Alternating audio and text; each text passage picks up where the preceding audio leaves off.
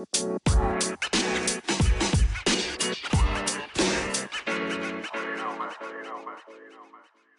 い、皆さん、こんにちは。コーチングサービスを運営している中塚さゆえです。こんにちは。オンチェーンネイティブグラントツール、ウェブハックを開発している金城です。Web3FM は Web3 にまつわることについて分かりやすく伝えたり、ゆるく深掘りする番組です。本日は、 Optimism の retro public good funding が実現する公共財へのインパクトについてお話ししていきたいなと思います。はい。今日はですね、ずっと話したいと思っていた Optimism の retro public good funding。僕もあの grant distribution tool を作ってますので、ちょっとこのね、あの Optimism がこの grant のインパクト結構ありますので、ちょっとその話をいつかしたいなと思ってたので、ちょっと今日は最近あの分配がされたレトロパブリックグッドファンディングのちょっと数字だったりとか、オプティミズムのガバナンスについてお話ししていければと思っております。っていったところにもかかわらず、ちょっとね、オプティミズムの T シャツがなくて、オプティミズムのライバルのアービトラムの T シャツを着ながらの今日は、あれなんですけど、もう バチバチのライバルのまあまあアービトラムをね、ちょっと着ながら話ができればなと思ってます。案件じゃないよと、これは。そうですね話したいから話すと。まさに、まさにじゃ。ないと。まさに。媚びを売って話してるわけじゃないと。まさにね。いや、もう、もう、案件、オプティミズムからの案件とかも最高ですけどね、もう、まだ繋がってないんで、ちょっとオプティミズムお知り合いの方いましたら、ちょっとおつなぎいただけると嬉しいなはい 逆に案件を取ろうとするみたいな。はい。それにしてもあれですね、この前は、ポッドキャストミートアップイベント、中塚さん、お疲れ様でした。いや、お疲れ、しんしんちょさんお疲れ様でした。はい沖縄から来ていただいてはい。いやー、でも楽しかったですね。めちゃくちゃ良かったですね。大成功だったいや、んじゃないです本か。当なんかね、何人ぐらい、もう80人ぐらいは、なんか。そうですよね。まあ、関係者も結構いましたけど、はい、7、80名ぐらいいたんじゃないですかね、結構。うんうん。いや、もう、お寿司が食べれなかったという、もう。あれ？食べなかったんですか？全然食べる暇なかったですよ、もう。まあまあまあね、たくさん話すことありましたからね、たくさん頼んだのに。うん。で、まあまあ、あのね、トークセッションも、まあ、4組のポッドキャストが集まって、うん。で、まあまあ僕以外は全員やっぱ Web3 のこう、あの授業に携わ携わっている方々なので、やっぱ詳しいですし、うんうん。やっぱこう話す内容がなんか深いなっていうのはなんかこう、肌感覚ですけど、ちょっと伝わ、あの、ありましたかね、ちょっと僕の中では。そうですね。なんかこの選挙、大統領選によって、まあトランプが変わるかどうかによって結構変わるんじゃないかっていう話だったりとか、あとビットコインの価格の話だったりとか、あと何したか僕結構もう皆さん飲みながら、本当に新年会っていうノリだったので、もう飲みながらの トークセッションだったんで、あんまり僕ちょっと記憶がないんですけど、なんか中塚さん、印象に残ってるトピックありました？印象に残っていうか、まあ、エクソダスの皆す、あの、二人が、まあまあ、あの、まあ、詳しいというか、まあ、裏話をちょっと、みたいな。確かにオフレコの話もあったりとかかして面白かったですね。そううん。ああ、なんかすごい面白いなと。まあなんかね、聞き手をそそるようななんか感じが、なんかうまいなと思いつつ、そうですよね慣れてましたね酔いの方々が、実は飲んでないっていう、こう、お酒 弱いんです、ね。とか。コンソメさんも、なんかこう、面白い方ですね。なんかこう、そうですね毎回ゲストみたいな感じ もうゲストの方が来てくれているというこのイベントに。そう そので、一番、もろかったですねね反響あったのは Web3 じゃなくて物理の話みたいな。結構、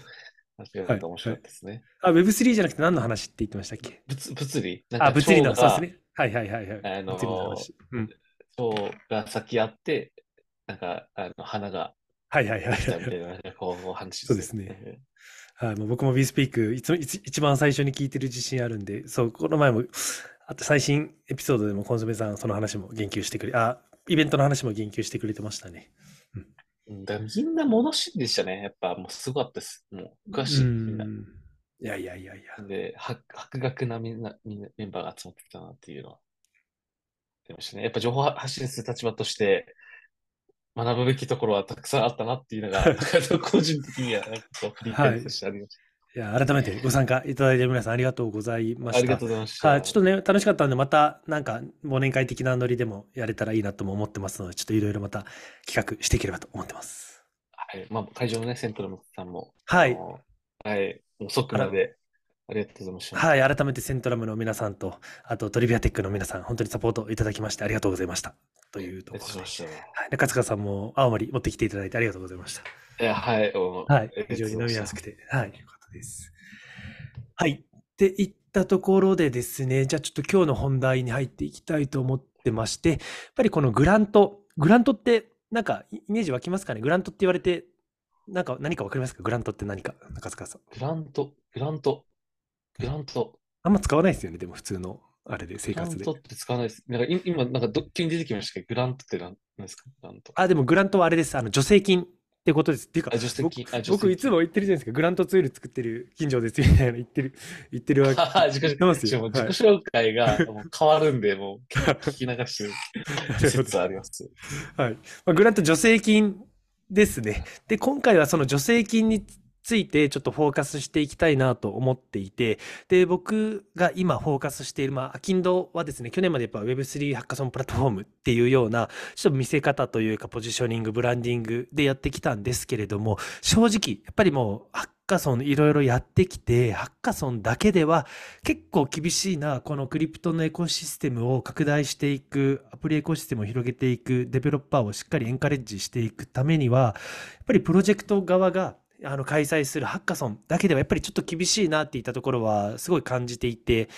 で、やっぱりそうではなくて、もっと継続的にあのデベロッパーをしっかりサポートしていくような仕組みっていったところで、やっぱりこのグラント、まあ、助成金ですね。やっぱりそういった仕組みが求められるなというところで、今やっぱり Webhack というプロダクトを作っているっていうところですね。やっぱり継続的な支援の仕組みを作りたいなと思って、もともと、まあ、あの、アキンドもやっていて、やっぱりそれを見越して、ちょっと去年、あえて、そういった、なんでしょう、イベント屋さんというか、ハッカソンをやりまくって、そのデベロッパーとの、そのコミュニケーションだったりとか、ヒアリング、インサイトの学びだったりとか、で、まあ、ブランディングだったりとか、海外プロジェクトとのネットワークとかっていったところを見据えて、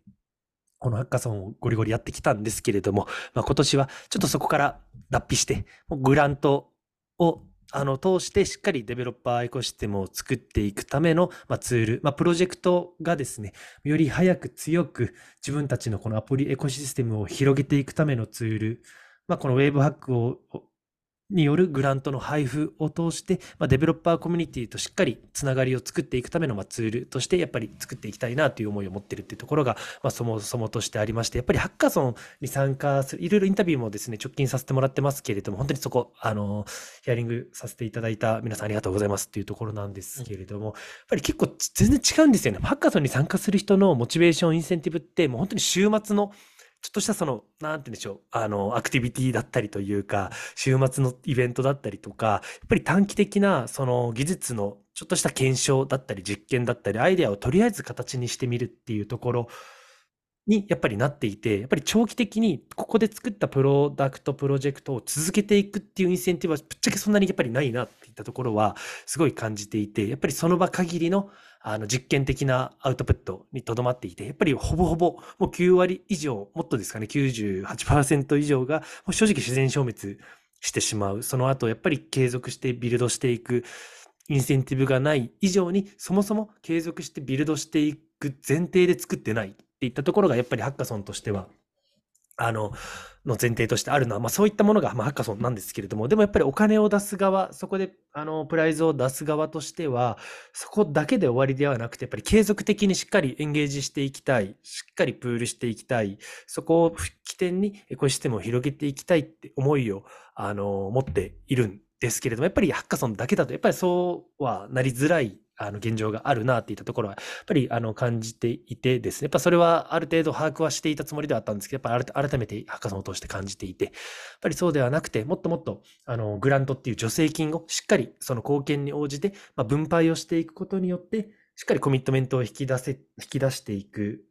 で、MVP みたいなプロダクトではなくて、しっかりその本番リリースまでしていって、さらにそこからユーザーも作っていって、キラーアプリケーションをあの生み出していくような、やっぱりこういったグラントのプログラムみたいなところは、やっぱり非常にあの求められてるなっていうところがあって、まあそういった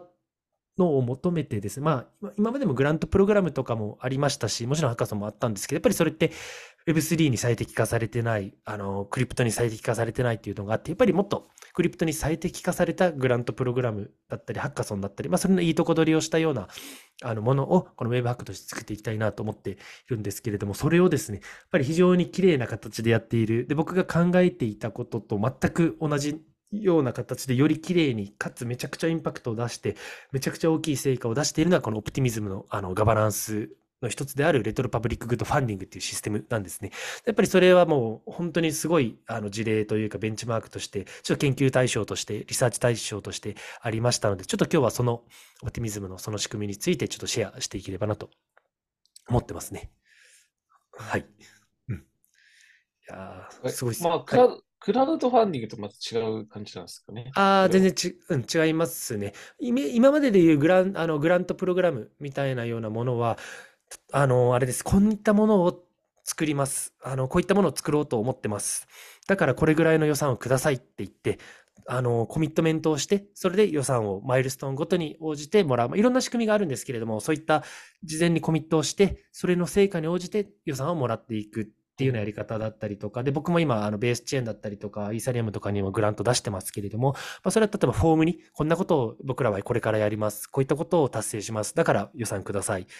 っていうようなやり方だったりとか、なんかいくつかやり方はあるんですけれども、基本的には将来に向けたコミットメントを出して、将来こんなインパクトを出しますよ、こんな価値を出しますよ、だからいくらいくらくださいっていったような未来に向けてのコミットに対しての評価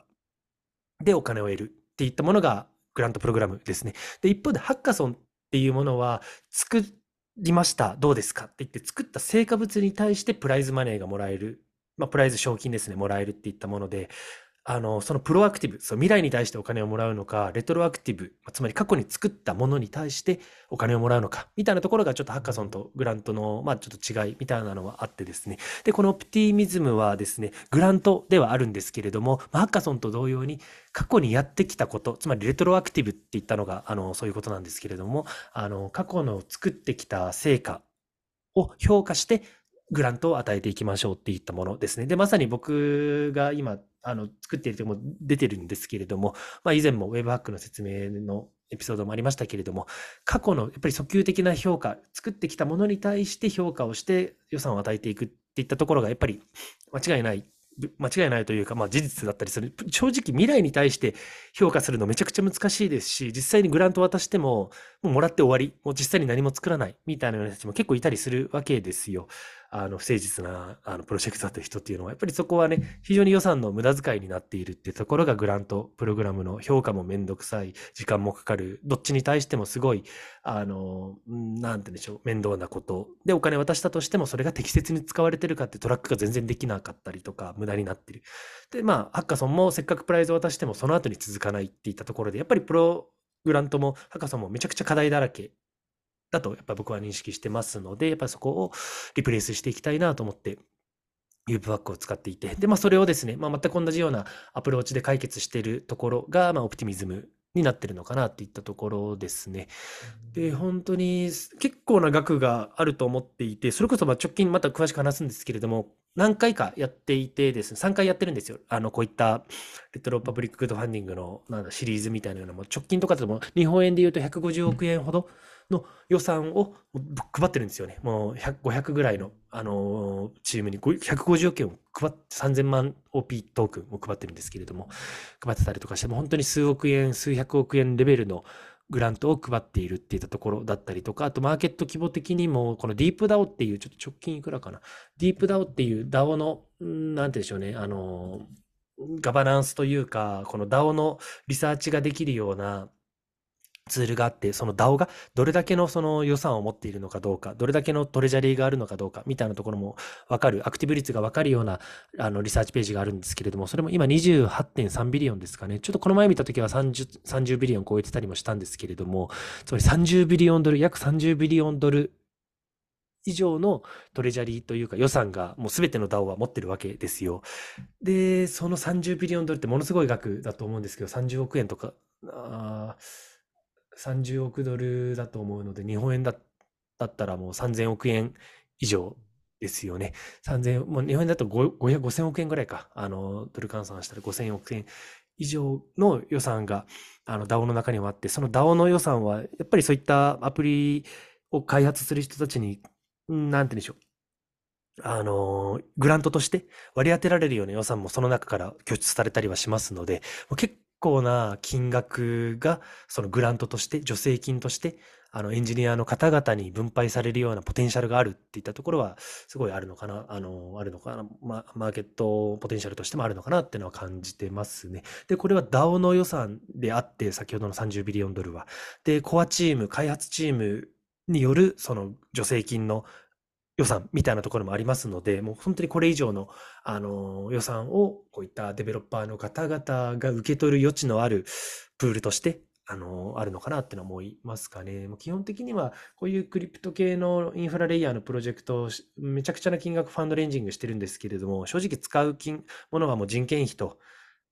あの、マーケ費。で、そのマーケ費は基本的にはそういったハッカソン予算とかグラント予算に回ってきますので、エンドユーザーへのマーケティングっていうよりかは、やっぱりデベロッパーを集めていくためのマーケティングが結構主流だったりしますので、なんかちょっとそういったところの予算を狙いに行く、そういったところの予算をより最適化して、あの、デベロッパーの方々に分配をしていくための取り組みっていったところを今、うん、あの、アキンドとしては目指しているというところがありますというところです。いません。ちょっと自分の話になっちゃったんですけれども、ちょっと先に進めたいんですが、ちょっと、オプティミズムの話に行く前に、この助成金のあのプラットフォームといえば Gitcoin っていうのが、やっぱりこのクリプト領域では一番有名というかも定番のものになってるんですけれども、中塚さん、Gitcoin の話したことありましたっけ？知ってますか？ギットコインって。コイン、聞いたことありますよ。あのー、ね、うんうん。で、なんか知った記憶があります。ますかね。はい。ちょっとですね、あの、まあ、YouTube 見ている方用に画面共有、まあ、口頭でも言うので大丈夫なんですけれども、ちょっとギットコインの中塚さんもイメージ湧きやすいように、ギットコインの画面共有もしながらいければと思いますけど、僕もね、過去に昔、ちょっとメディア、言わずだおっていうメディアやっていた時に、ギットコインに申請をして、そこからなんてうんでしょう、グラントをもらったことも過去あったりします。これはですね、まあ、そういった Web3 領域のプロジェクトをやっている人であれば、誰でもそこに申請をして、まあ、審査が通ったら、リストしてもらって、で、一般の人たちから寄付を募ることができるような、もう一般の方々からそういった助成金をもらうことができるような、あの、プラットフォームになっておりますというところですね。で、そういったもの以外にも、それこそハッカソンだったりとか、あの、バウンティープログラムだったりとか、いろんな機能があるんですけれども、基本的には助成金をもらうためのツールプラットフォームになっているっていうようなものですね。やっぱりここも2023年の、なんて言うんでしょうね、実績みたいなようなページがありますけれども、ここも、なんて言うんでしょう、グラントとして割り当てられたものが、あの、700万、760万ドルだったり、7.6ミリオンドルですね。とか、寄付をした人たちが14万人以上だったり、あとは、そうですね。あとは、プロジェクトレシーブファンディング、約1600プロジェクトが、あの、寄付というか、助成金を受け取ったみたいなような数字とかが出てます。結構な、本当に約8万、8 million ドル近い、あの、金額がこの Gitcoin を通して分配がされたみたいなものだったり。で、この Gitcoin がですね、それこそ僕らが作っているツールと結構似たようなツールも結構作っていたりとかして、この Grant Stack っていう、自分たちの grant program をなんかセットアップできるような、カスタムしてセットアップできるようなプロダクトにはなってるんですけれども、こういった Grant Stack っていったところも、あの、68個のそのファンディングラウンドがこのグラントスタックを通して、まあ、今活動されてます。だったり、過去には834のプロジェクトがこのグラントスタックを通して、あの資金を受けた、資金提供を受けた、みたいなもの。ちょうど今ポリゴンがですね、このグラントスタックを使った、あの、助成金プログラムも今、あの、ワークしているような最中だったりはしますね。とか、パスポートっていう、あとこれはあれですね、パスポートは、あの、こういうグラントって一人一票みたいな、なんか投票して、あの、どこに助成金を渡すかみたいな感じで、そのオーディエンスだったりとかコミュニティからの投票で誰にどれぐらいの助成金を渡すかって選ぶんですけど、これシビルアタックって言って、クリプトってウォレットアドレス何個も作れたりする、無限に作れるわけですよ。で、それで一人一票にもかかわらず、一人でも何千個もアドレスを作ってですね、自分のプロジェクトにもう、あれですね、やらせというか、あのー、自作自演みたいな投票をすることがすごい多いんですね。で、そういったことをされないように、一人のあの人間は一人の ID としてあの扱うみたいなような機能、パスポートっていう機能をあの彼らは持ってますね。もともとそういう投票系のあのプラットフォームなので、このシビルアタックに対してのその 解決策としてのツールも提供しているみたいな形で、ワールドコインとかがまさにそれを解決するためのプロジェクトだったりしますと、人間であることを証明で人間は一人、一人、なんだ、一票っていうところが証明されますよみたいなところですね。あと、アロっていう、これもさっきのグラントスタックとなんかあんまり違いがわかんないんですけど、これもまあグラントの自分のカスタマイズしたグラントプログラムをオープンソースで作れるみたいなような、あのものも Gitcoin は提供していたりしますね。なんかそういったようなのを提供していたり、あと、最近だとですね、うん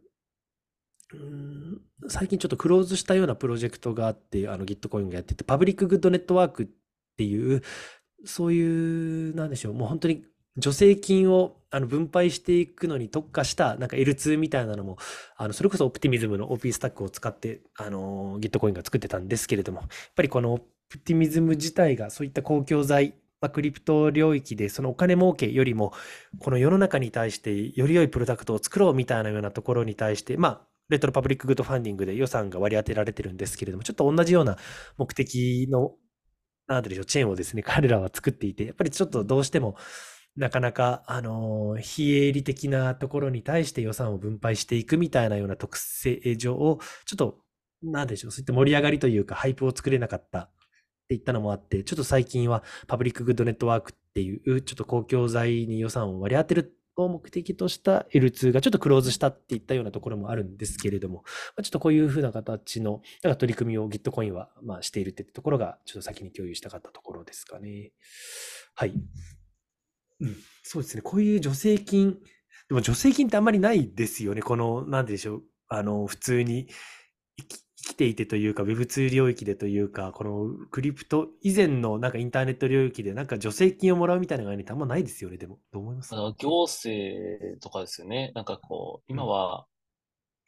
結構このスタートアップ支援みたいな形で、助成金とかはありますけど、うん、まあ、でもまあ、行政、行政からの支援みたいなところです。そうですよね。まあ、給付金みたいなようなものだったりとか、まあ、コロナのタイミングでもいろんな助成金、給付金みたいなのはありましたけれども、うん、まあまあ、あとはそういった創業融資、まあ、それはまあ返さなきゃいけないので、ちょっと助成金とは違いますけど。で、あと、まあ、行政はありますけど、めちゃくちゃ複雑じゃないですか。あの、複雑っていうか面倒じゃないですか。めっちゃ面倒ですよね。作ってとか、まあ、さっきのレトロパブリックトファンディングで言うと、うん、まあなんかこう、まあ、似たようなその過去の実績とか、まあこういうものを作りたいみたいなのは、ある程度出すと思うんですけど、それが透明性あるかどうかはちょっと危ういところではありますよ、うん。うん。その過去の実績、ある程度、あ、でも過去の実績ではあんまり必要ないか。うん。かというと、こういうことやりたいが先なので。うん。で、あれですけど、まあ透明性はちょっとね、うん、あんまないですよね。過去の実績に関しては。うん、Web3 はなんかそれありそうな感じですよね。過去でどれぐらい何かやってたかっていうのは。そうですね。結構オンチェーンでの実績だったりも透明性持って見せられますし、あとやっぱりそういう助成金みたいな概念が多いのは、やっぱりこういった利益を出していくだったり、ガンガン金儲けをして、なんだろ、エグジットをしていくみたいなようなプロジェクトよりも、そういう公共財みたいな、つまり公共財っていうのは、それがまあ public good っていうものですけれども、なぜ public good が多いかというと、やっぱり、なんでしょう、そういったユーザーをガンガン集めて売り上げを作るぞみたいなようなスタートアップ的なところよりかは、なんかオープンソースとして、そのエコシステムの役に立つためのツールを、ちょっとそういったあの副業だったたりとか、そのサイドプロジェクトだったりとかで、あの、提供して、より、その、なんてでしょう、エコシステムをより良くしていきたい、みたいなような、あの、思いを持って、あの、やっている人たちが結構多かったりもしますので、まあ、やっぱりオープンソースとかってそうじゃないですか。まあ、昔からあると思いますけれども、やっぱりオープンソースで開発をしている人たちは、本当にそのお金儲けのためにやっておらず、やっぱりその、コミュニティへの自分の貢献だったりとか、自分の実績だったりとか、より、なんでしょうね、内発的な動機に、なんでしょう、次動かされて、そういったものを作ってるんですけど、やっぱりブロックチェーン領域はそういったプロジェクトがめちゃくちゃ多かったりしますので、やっぱりそういった人たちをに報いようみたいなようなちょっとアプローチも結構あって、そういったのもあってやっぱ助成金みたいなような概念は結構多いのかなみたいなところはありますかね。それこそまあイーサリアム自体もまさにそういった公共財の最たる例みたいなようなものだったりもしますので、まあそこで便利なアプリケーションを作ってやっていくみたいなところで、そういったアプリケーションがどんどんどんどん増えて、あの、来れば、そういったブロックチェーン自体の価値も、やっぱりいろんなアプリケーションが増えて、いろんな便利なツールが増えれば、インフラとなるブロックチェーン自体の価値もどんどん上がってきますので、やっぱりそういったアプリケーションを増やしたいがために、やっぱりいろんなあの貢献してくれる人たちに助成金という形でお金を配っているみたいなような、まあ、文脈があのあるのかなっていったところですかね。うん。はい。で、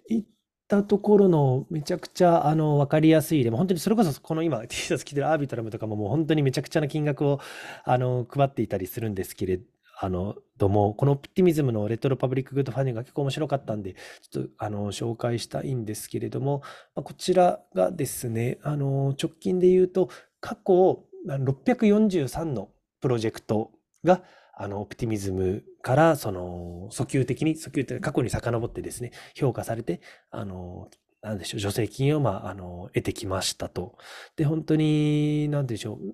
どの、どのくらいですかね、結構な金額、直近で150億円ほどで、で、この前の第2回が、確かちょっと待ってくださいね。3000万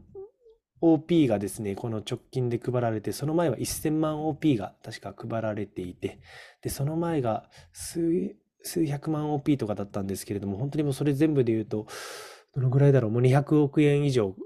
超える金額が、今まで、なんて言うんでしょう、そのオプティミズムのエコシステムに何らかの形で貢献したプロジェクト、643のプロジェクトに対して割り当てられてきた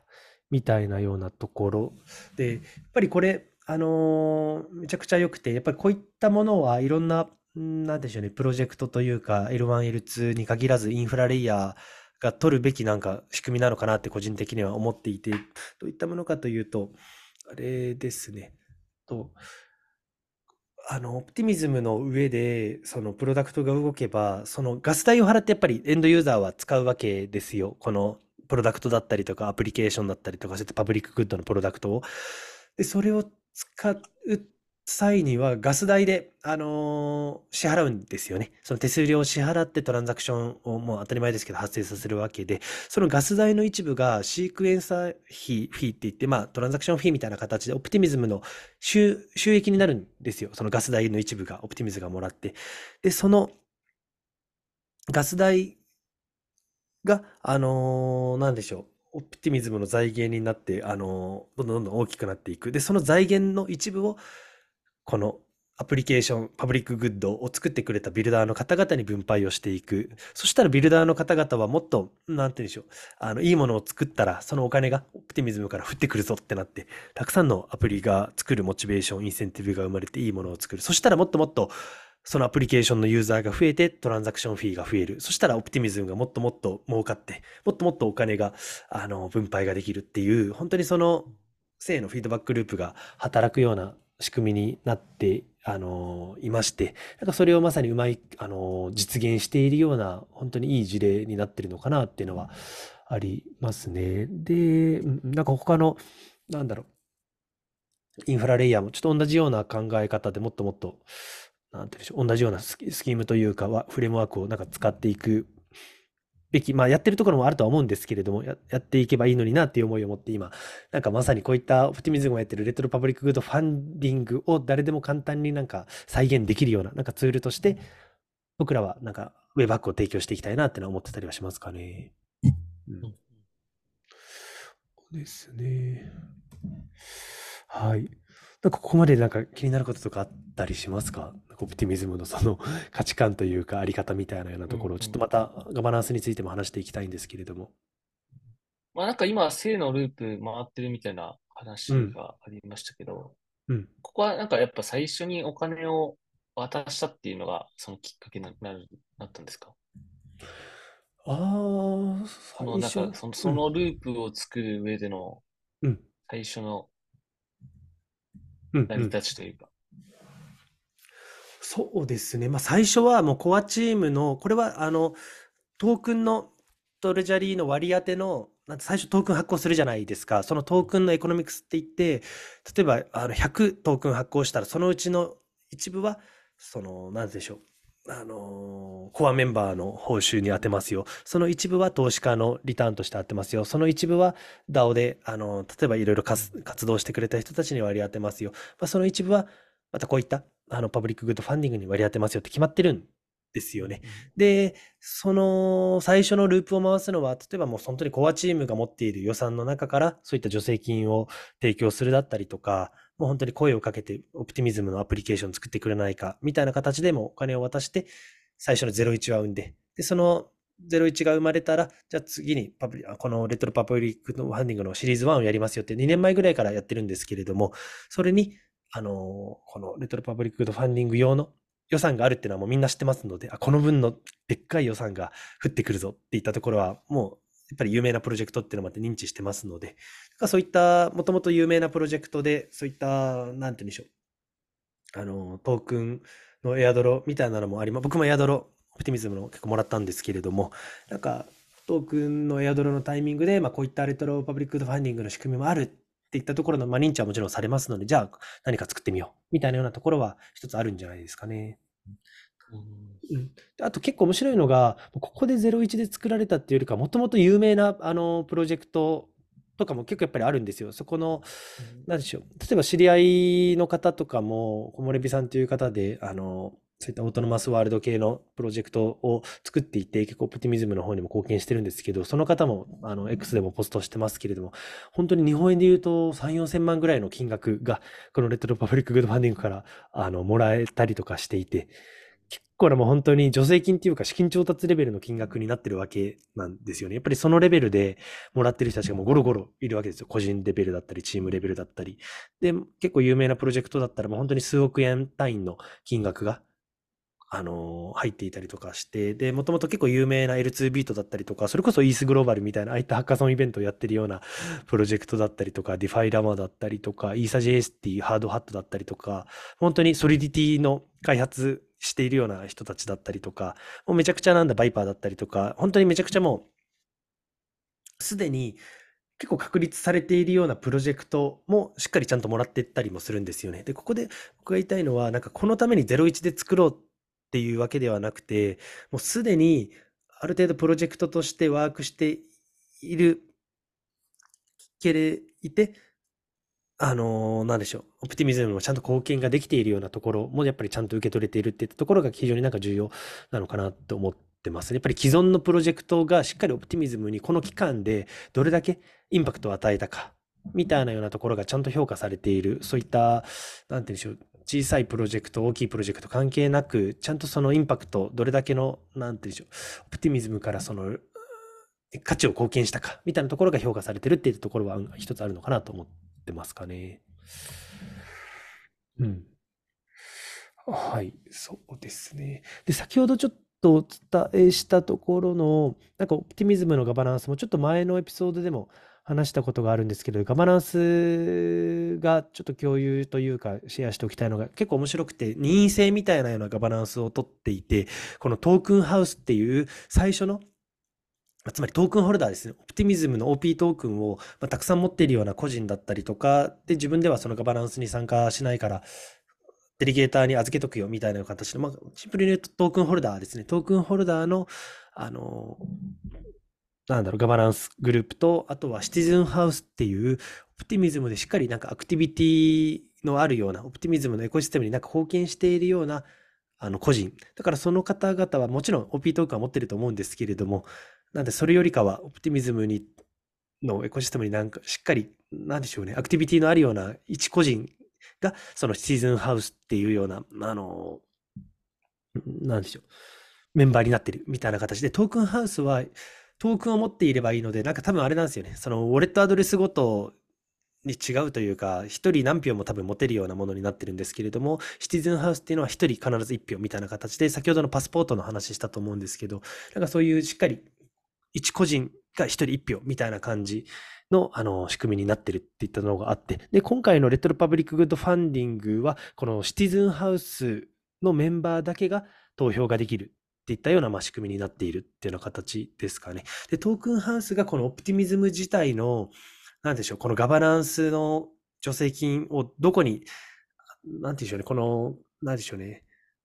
過去に振り返ってやるのではなくて、例えば先ほど言った01を生み出すためのこの予算をどこに割り当てるかだったりとか、このプロトコルのアップグレード、例えばね、最近 OP スタックとか盛り上がってますけれども、 Optimism としてどういったような機能開発をしていくか、どういう token economics を調整していくか、トレジャリーのお金をどう使っていくか、みたいなところのちょっと、なんて言うんでしょうね、攻めの姿勢のガバナンスを司るのが Token House っていう、まあ、 token holder の人たちで、で、シティズンハウスっていったところは、そういった公共財、こういったレトロパブリックグッドファンディングに対して投票権を持っているような、そこの過去に貢献したような、あの、プロジェクトをの評価をするような、なんか、組織みたいなのがシティズンハウスっていうのがあって、だからそれぞれで、あの、このエコシステム全体の、なんかガバナンスを見ている、みたいなような、あの、仕組みが結構新しいというか、あの、オプティミズムコレクティブみたいな言い方してるんですけれども、このシティズンハウス、トークンハウス、任意制でやっているっていったところが、このオプティミズムのガバナンスのちょっとユニークな点なのかなみたいなところはあります。普通だったら、ここでいうトークンハウスみたいなようなものだけなんですよね。普通のなんか DAO のガバナンスっていったものは、トークン持ってる人が、なんかいろいろと調整ができるっていうものなんですけれども、この過去に振り返、公共財に対してま投票ができるみたいなところが、はい。このオプティミズムが持ってるちょっとあの面白いポイントで、非常にワークしてるですよ、みたいなところが共有したかったところですかね。はい、ちょっともうなんかガバナンスの話をしたところで、なんかちょっと分かりづらい部分もあると思うんですけど、そうですね。なんかありますか？ちょっとここまでで。いや、特に、いやーって感じなんですけど。うん。なんか分かりづらい点とか、ここどうなってるのとか。おおですね。なんか、うん。まあ、これ他にはやってるとこないんですか？オプティミズムが大きくやってるってとこなんですか？他にはこういう仕組みをやって伸ばしているみたいなのはないんですか？ちょっとリサーチ不足かもしれないですけど、僕の知る限りではこういった、はい、あの任意性、2つのガバナンスの、なんか、あのー、議会がある。で、それぞれで、それぞれを監視し合ってるというか、それぞれでバランスを保ってガバナンスをやってるみたいなところは、有名なところはないですね。これ結構ね、面白い、これってあれですか？なんか与党、野党のこう、構図ですか？まさに。まさに、このアメリカとかでも任意制になってるじゃないですか。うんうんうん、それこそ衆議院、参議院とか、そうそうそう、あ、そうですね、まあ、まさにそういったような、あの、ことをリアルで行われている、あの、政治の体系を、この、なんでしょう、ブロックチェーンのそのガバナンスにも応用している、みたいなような考え方ですね。うんなるほど、なるほど。じゃあ、与党はいるんですか？与党はいての野党がいるみたいな感じですか？それとももう結構平等なんですか？この。う。どちらかというと、でもトークンハウスがメインみたいな感じですかね。で、そこに対して、そトークンハウスが、あのー、なんだろうな。持って、あななんでしょう、管理、全部を管理できるんじゃなくて、どういったようなプロジェクトを応援していくか、みたいなような、そのレトロアクティブなところでの評価の決定権はシティズンハウスにあるっていうところかな。まあ正直そのシティズンハウスはそういったレトロパブリックグッドファンディングの担当、つまり訴求的公共財資金調達の、まあ、担当みたいなような形なので、まあ、トークンハウスの方がより、あの、なんでしょうね、メインではあるんですけれども、まあ、これによってなんか2つある理由っていうのは、やっぱり1つだけだと、なんか暴走してしまうというか、なんでしょう、その資金を自分たちに都合のいいように使っちゃうよね、みたいなような形の、まあ、よく言うセンサーシップレジスタンスみたいな、あの、そういった言われるんですけれども、だからちょっとそういった、あの、抵抗に対するその体制みたいなようなものを作るだったりとか、あとは資金の最適な分配を、あの、それぞれのチームで行うみたいなようなところを目的として、この任意制にしてるっていうところがあるみたいですね。うん。なので、はい。ちょっとこのオプティミズムは結構ガバナンスだったりとか、この助成金の分配の仕組みが非常に先を行って、ってるなというか、かつ成果もめちゃくちゃ出てるなっていったところで、うん、注目のところですし、僕もなんだろう、これを参考にちょっとやっていきたいなっていうところはありますかね。で、いや、で、ちなみにですけれども、この、じゃあこのオプティミズムのレトロパブリックグッドファンディングのルールについてちょっと共有もさせてもらいたいんですが、やっぱりですね、なんて言うんでしょう。僕もめちゃくちゃ共感するのが、なんて言うんでしょうね。あのいろんなプロジェクトだったりアプリが生み出した利益ってのがあると思っていて、やっぱり何かしらやるにはある程度のリターンがないと、まあ、先ほどね、オープンソースで、あのー利益重視はしませんよとは言いましたけれども、まあ、とは言っても、やっぱりある程度のプロジェクトとして、や、あの、運営していくためには、一定数の、あの、売上だったりとか、利益やっぱり上げなきゃいけませんよと。もちろん、そういった売上利益出てるところにも、その、助成金は割り当てられてるんですけれども、じゃあどういったようなロジックで割り当てられてるかって言ったら、例えば僕が100の価値をこのプロジェクト全体に出していたにもかかわらず、僕の受け取っている利益というか売上みたいなようなところが、まあ60とか、あの、70とか、だかそのぐらいの場合も全然あると思うんですよね。で、やっぱり僕みたいなそのスタートアップというかもうすごい少ないチームでやっていると、やっぱりそこの最適化だったりとか、うん効率悪いような部分もある、あって、やっぱりめちゃくちゃ貢献、いろんなね、ハカソンやったりとかで貢献しているつもりはあるんですけれども、やっぱり全然まだ余裕がないわけですよ。その、なんだ、生活だったりとかあるには。やっぱりそういったところの差分をちゃんと、あの是正しよう、みたいなような価値観。この人100出していて50しか売り上げないんだったら、残り50はそのコミュニティからしっかり、あの割り当ててあげようっていうような、あの、考え方で、この投票は、あ評価がされているみたいで。だからちゃんとこの出している価値に見合った、うん、リターンをそれぞれのプロジェクトに対して提供していこうみたいなような、あの考え方でやってるみたいですね。で、直近はこの OP スタックをいかになんか、より効率性、安全性、回復、回復力、認知度を高めたかどうかだったりとか、こういったコレクティブガバナンス、まさに今話したようなガバナンスの仕組み、こういった retro public good funding をよりよく回していくようなあのツールとかを提供したところに予算を与えよう。あったり開発者エコシステム、こういった developer ecosystem よりなんか盛り上げていくための活動をしているようなプロジェクトや個人やそういったイベントやそういったブロガーやなんかそういったところに予算を与えよう。あとは end user experience adoption。まあアプリケーションみたいなところですかね。エンドユーザーを獲得していくためのプロダクトを作った人に与えよう。その4つのカテゴリーに対して評価がされて、まあ、本当に150億円もの予算が割り当てられたっていったところで、これ見るとね、僕もこのコレクティブガバナンスとか開発者エコシステムのところにこれアプライしてたら普通にもらえたんじゃないかなっていったところはあって、ちょっとこれマジ出せばよかったなっていうのはめちゃくちゃ思いますね。もうちょっとたまたま認識はしてたんですけど、ちょっとアプライの期間とかを全然把握してなくて、申請できてなかったので、ちょっともったいなかったなっていうのは正直思ってますかね。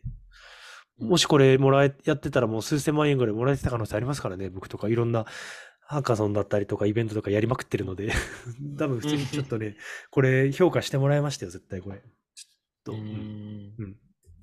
まあ、また、やまたやるみたいとか、今回の、あのー、3、3回やったんですけれども、この3ラウンドで一旦、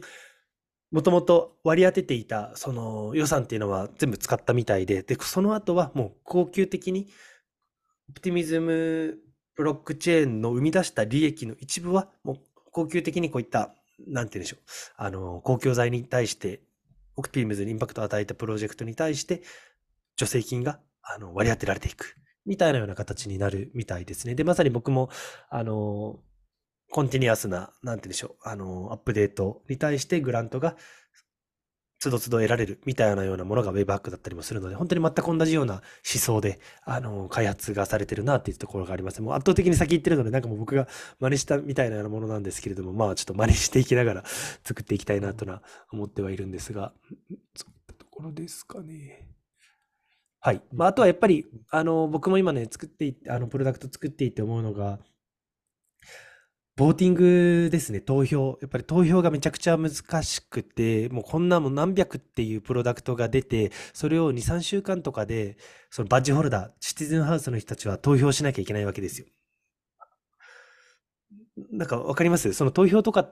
なんか審査とかって、中田さんやったことあったりしますか？今まで。なんかいろんなイベントとかですまだねないですかね。結構大変なわけで、やっぱ500以上のプロダクトが出ていて、その中身を全部見て、どれにどれだけのトークンを割り当てようかって見るのめちゃくちゃ大変なので、やっぱりそういったところもなんかちゃんと1回目、2回目の反省を生かして改善しているみたいなようなところも、すごい、なんでしょうね、面白いな、みたいなところはありますかね。なんか本当に、なんか他の投票者と協力しながらコラボしていくとか、他の投票者がリコメンドした、キュレーションしたものにまとめて投票するだったりとか、一緒にワークショップをしたり、あの、なんだろう、コールというか、オンラインでつながりながら一緒に投票するだったりとか、同じような属性の人と同じところに投票するだったりとか、なんかいろいろな投票改善のためのツールだったりとかもあるので、なんかそこら辺とかめちゃくちゃ参考になるなっていうのはありますかね。で、あとはもうなんか面白いですよ。そういった投票のためのツールを提供しますよみたいな感じでフォーラムで提案しているようなプロジェクトがあって、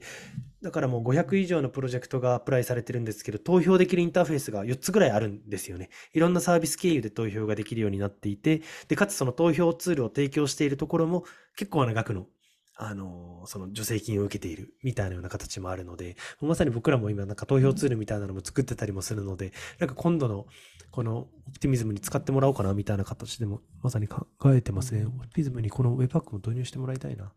そう、めちゃくちゃ、あれなんですよ。投票難大変なんですよね。はい。ってところかな。うん、いや、でもこれめちゃくちゃいいと思ってやっぱ僕もいろいろデベロッパーの方にインタビューさせてもらってますけれども、こういった予算を得られるっ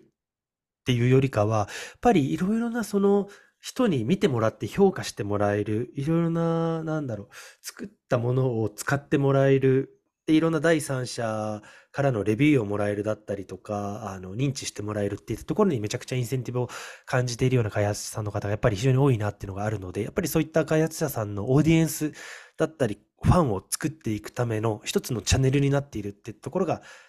一番の価値なのかなってもあの思いますね。で、僕自身のウェブハックもなんかそういったようなツールにしていきたいな、なんか段階的に評価をしてもらいながら、それに応じてしっかりファンもつどつどの、あの僕の場合はウェーブってバッチごとのことをウェーブって言いますけれども、ウェーブごとに自分たちのオーディエンスやユーザーを獲得していけるようななんか仕組みにしていって、最終的には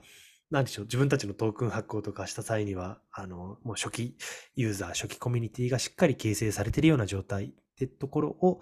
なんか作って、まあ、すみません、自分の話なんですけれども、作っていきたいなっていうのもありますので、なんかこういったオプティミズムのあのボーティングの仕組みみたいなところもめちゃくちゃ参考になるなっていうのを見ながら感じていたところですかね。はい。いったところかな。はい。まあ、なので、ちょっとこういったオプティミズムのその動き、みたいなようなところは、ちょっといろいろとまたね、公共財プロジェクトに出口流量性を提供して、まあ、それらのプロジェクトへの早期投資のための市場を開くみたいなようなことも言ってたりとかもするので、なんかいろいろ学べるところがあるなと思うので、ちょっとここ、またリサーチしていきながら、なんかオプティミズムの動き、ちょっと追っていければなと思っております。というところかな。はい。そうですね。なんか、これ。さんとはい。なんか事業相関があるような今日のお話だったのかなっていう。そうなんですよね。そうそう。ちょっとこれもう少し早くリサーチしておくべきだったなとも 思いつつ、アプライしておけばよかったなっていうのも思いつつ。うん。なんかこの、なんかね、Web3FM 自体もアプライしたらもしかしたら結構もらえるかもしれないですよね。なんかあの、ビスピークのコーヒーさんもこれアプライしたって言ってましたし。えー、えー、なんですよ。彼もブログとかポッドキャストやってますけれども、まあそこで、あの、申請したって言ってましたね。もらえたって言ってたか、もらえ、なんか審査落ちたって言ってたかな、確か。なんか、そういったやっぱりどれだけインパクトを与えたかっていう、ちょっと定量的な数字もやっぱりある程度入れなきゃいけないみたいで、そこの算出が難しかったって言ってたかな、確か。うん。うん、そうですかね。はい、ちょっとこの助成金の仕組み、先ほどのアルプロトコルとかグラントスタックとかいろいろありますし、で、アービトラムだったりとか、あと最近なんか面白い話あったっけな。うん。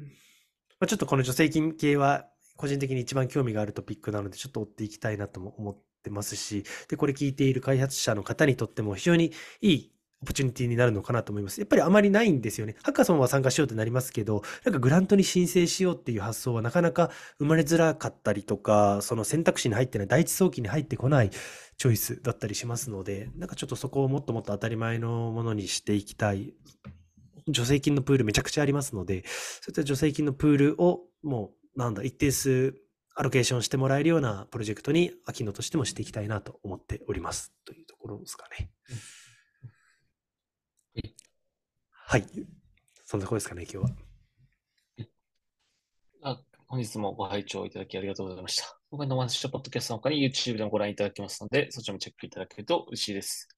それではまた次回お会いしましょう。ありがとうございました。はい、ありがとうございました。